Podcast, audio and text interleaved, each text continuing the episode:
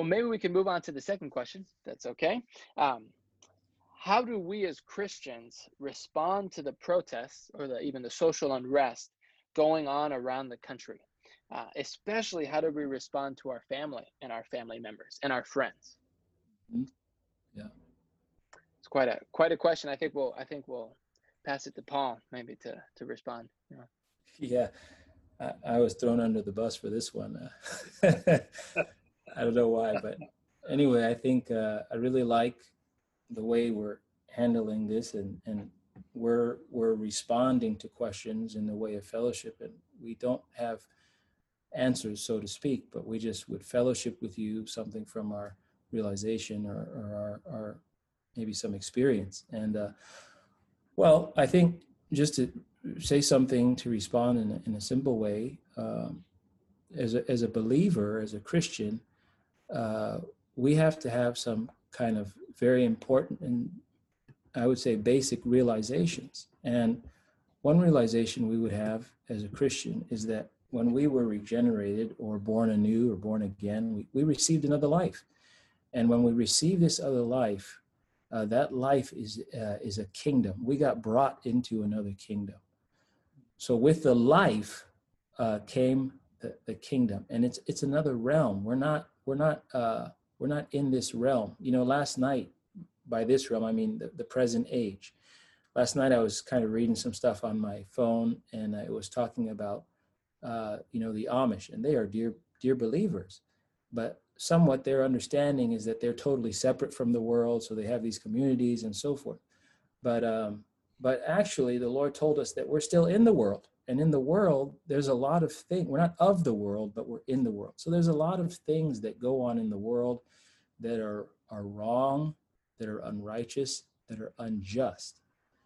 So, how do we, these Christians who were reborn and who really are practically, we really are in another kingdom, kingdom of, of the Son, how do we respond to these things that we see and that sometimes make us uh, feel, uh, yeah, I mean, they're unjust, they're maybe wrong, so on and so forth. Um, well, I think uh, in a simple way to our friends and our relatives, uh, I would say that we acknowledge. You can't say that uh, certain things, certain events that have happened, oh, this is right, or uh, well, who cares because I'm a Christian? I don't, I don't care about that. I don't think about that. I think if you say that kind of thing, if the persons you're talking to are unbelievers, they'll say, you know, you Christians are are callous people. I don't want to be yeah. like that. Mm. So, on the one hand, we realize, we recognize, yes, there may be injustice. Yes, that's right. That is terrible. But what's my response? So, I might say, well, my response is to say, yes, I realize that. But I also realize that through my own personal experience, I, I don't have that much trust in, in, in, in men. And all of these problems are brought about by, by men. And so recently, in light of all these things, there's, there's a few verses have been a real help to me. And uh, they're from Jeremiah 17. And verse 5 says, Thus says Jehovah, Cursed is the man who trusts in man and makes flesh his arm, and whose heart turns away from Jehovah. Okay? But then verse 7 says, Blessed is the man who trusts in Jehovah and whose trust Jehovah is. Okay? And then verse 9 says, The heart is deceitful above all things. It's incurable. Who can know it? Okay. Then in verse 14, it says, Heal me, O Jehovah, and I will be healed. Save me, and I will be saved. Okay. So I bring up these verses to simply say that, you know, men have tried to solve men's problems since the beginning. and no man has ever solved any other man's problem, ever. So we shouldn't trust in man to solve man's problems. It doesn't mean that, that those problems aren't real, they're not genuine, they're not actually painful to watch or to, to observe. They are. But I realize I can't solve that.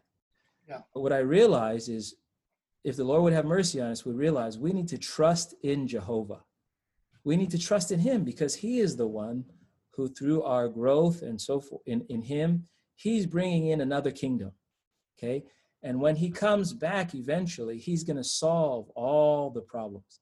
Listen, his second coming will solve every problem. When Jesus was on the earth, the Jews, he came to the Jews initially, they were under an imperial power, the Romans. So, somewhat his disciples were under the, the thought that when he talked about the kingdom, he thought he was, they thought he was coming to overthrow the sort of uh, tyrannical, empirical, yeah. sorry, imperial uh, domination of the Roman Empire. But that's not he was talk. That's not what he was talking about. He was talking about imparting himself as life into man. That was the kingdom that no one had ever seen, and then living by this life. Okay, so my point is, we trust in the life that has been put into us, and we're still living in the world, and a lot of bad stuff, wrong stuff, unjust stuff is happening around us. But our trust is not in, in trying to solve those things, but in, in trusting in the life that's in us, that eventually, as we grow and mature, the Lord will come back. And when He comes back, He will resolve all the, the problems. Okay. Anyway, sorry to take a long time. There's a lot to say, but in a simple way, the things that happen, they're there. We're, we don't, we're not ostriches. We don't stick our head in the sand. We say, no, we, I'm a Christian. Uh, it, it's not happening. No, we realize, yes, it's there. But we also realize we trust in the Lord. We trust in Jehovah. And we realize that he, actually he's the one who can solve all the problems. Okay.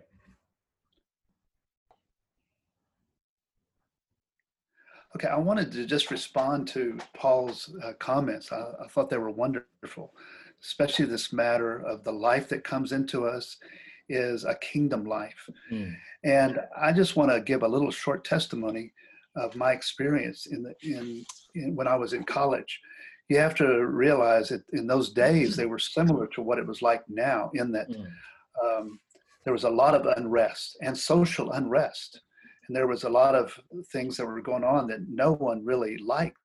In fact, there was a lot of uh, a lot of I would say just lawlessness going on. You know, uh, Robert F. Kennedy, he had been assassinated. Uh, Martin Luther King, he was assassinated. Um, then there were the the riots in Watts in in the Watts uh, area mm-hmm. in LA. Mm-hmm. The Vietnam War was going on in a war that no one understood. 50,000 American young young men and women were killed. Ones we went to high school with, they went off to war and they came back not alive. Right. So there was something in all of us rising up to overthrow right. the government. Right. And of course, it was the age of the hippies, where peace and love and all that was was a, a desire of everyone but there was also something in us to just we need a new government. You know we've got to stop the war. So mm-hmm. there was a lot of unrest. And uh, i was involved in, in in at that time i was not with the lord and i was on the bandwagon.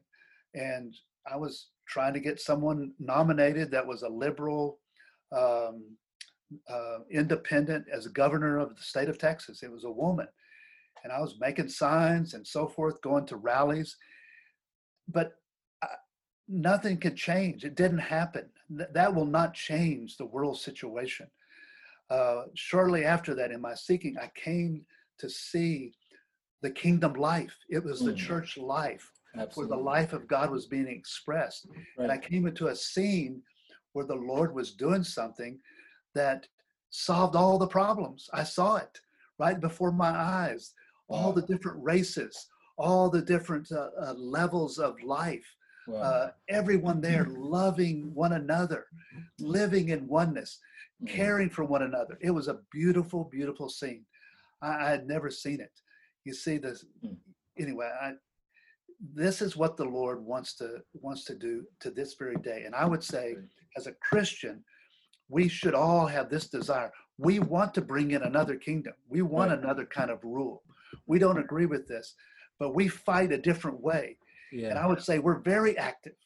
We want to build up the church right. as the body of Christ, Amen. to be his bride, and for him to come back. That's right. We can hasten that day. Yes. That's, that's what, we can hasten it. That's right. And he can bring in righteousness on this earth. That's uh, right. Uh, he will do this. And we get to give our lives for this. Amen. Build up your kingdom. uh, get the reality of the kingdom of the heavens on this earth now and come back, Lord. That's And right. We're praying for that. We're building the church this way. We want the Lord to come back and deal with all this. Amen. Can't we're passive. We are not passive. Not passive. Amen. That's all I have to say. Sorry, I'm getting too stirred up. I don't know why he threw me under the bus. He should have been fantastic. we want the kingdom to come. That's Amen. right. Thy Kingdom There- come. And the church, listen, the church is a new man. Every Mhm. man, I read in the, the verses in Jeremiah, listen, it's incurable. God's word says the condition of the heart of man, it's incurable. Yeah. But when God comes in, he can he can change our heart, right? He can it says heal me, verse 14 of Jeremiah 17, heal me and I will be healed. So that Mm. life that comes in is the healing life Yeah. Um, that life that comes in is the changing life right uh, so it's it's a life that can cause man to love his fellow man That's really right. it can Yeah. really cause not Really. tolerate everybody's talking about toleration well No. toleration is not love No. but but there's there's a life that that can that can love anybody and everybody Right. and that and that can and that anyway i don't know i just appreciate this kind of fellowship so our hope is not in in a man or men i'm by men i mean people. Because the lord's words if you believe the lord's word it says it's incurable. It, it- you Mm. can't fix it. But this life came in and this life is making us the ones who can bring in the kingdom. So anyway we can spend a long time on this but just i don't know wonderful this wonderful fellowship. Uh, so how do we respond? Um, i think on the one hand we acknowledge yes there's a lot of wrong there's um, things we don't agree with but but we're actively building up another kingdom Yes. and that Mm. kingdom is called a number of things in the bible it's called the church it's called the new man wow. it's called the body of Christ. All of those refer to the same entity, which actually is going to solve, not put a band aid on, but it's going to solve and Yeah. resolve every human problem. Wow. So we put our hope and our trust in that, and we are the most vigorous activists that the earth have, has ever known. We're That's going to bring in a new kingdom. Wow. Amen. Wow. I don't know about you. I just, even in your speaking, I just sense there is not indifference. Absolutely not. There is No, a realization we're we're actively moving forward. We're seeking to bring in the real the real solution, which involves Christ in His second coming. And maybe just to add on just a small little portion to this is considering these matters. The Lord just reminded me of Matthew five three. Um, you know, I appreciated uh, both Ken and Paul speaking about this matter of the kingdom of the Lord coming to establish his kingdom. But even currently, this seed, this kingdom seed is within us. That's Uh, right. But Matthew 5 3 says, Blessed are the poor in spirit, for Mhm. theirs is the The kingdom, of the heavens. That's this is the beginning when we come Yes. poor in spirit, which means we just we come unloaded to the Lord. We say, Lord, Mhm. we may have a lot of thoughts. Okay, th- this will solve, this will solve. Right, right, Well, right. well, we can come to the Lord and say, Lord, what's your feeling? I just, I come Mhm. emptied, unloaded. What is your feeling? Mhm. And it says, theirs is the kingdom. And that's a person. The person comes in. The response in verse four, I've been very touched with. It says, Blessed are those who mourn, for Mm. they shall be comforted. If we Mm. come to the Lord and realize, Lord, I just, what is your feeling about this? What is your sensation? Our response will actually be to mourn. We mourn for the present Mm. situation. We realize Mm. that the the earth is is against the Lord. It's it's Mm. moving in an opposite direction, but it says, for Mm. they but they shall be comforted. Our real comfort is when the Lord not only is growing in us, but ultimately when He comes to also establish Amen. His kingdom. So I just appreciated Wonderful. all the fellowship. We are active in, in moving towards um, bringing in the Lord's coming and His kingdom. Wow, Wonderful. wonderful. Well, Amen. I do you all feel like this is okay for this question for now? Yeah. Yeah. I okay. did have one th- one thought. Yeah. That's in Hebrews regarding the Lord Jesus, who is the life that's come into us. Yeah. It says he loved righteousness Yes. and hated lawlessness. Lawless. Yeah. Wow. Therefore, God your God has anointed him with the Yeah. oil of exalted joy. The life that has come in us really does hate uh, lawlessness and loves righteousness. Right. That's right. That's what he produces in the church, in Mm. reality, not Mm. just in an outward way, but in reality. This is what Wow. he's after. And that's what will eventually fill the whole earth is righteousness. Yes. And uh, anyway, this is what the Lord wants, and this is what he will get. Wow. We have a lot of feeling like the Lord does about the things going on. Yeah. It makes us want the Lord to come more than ever. Amen. Wonderful. Wonderful.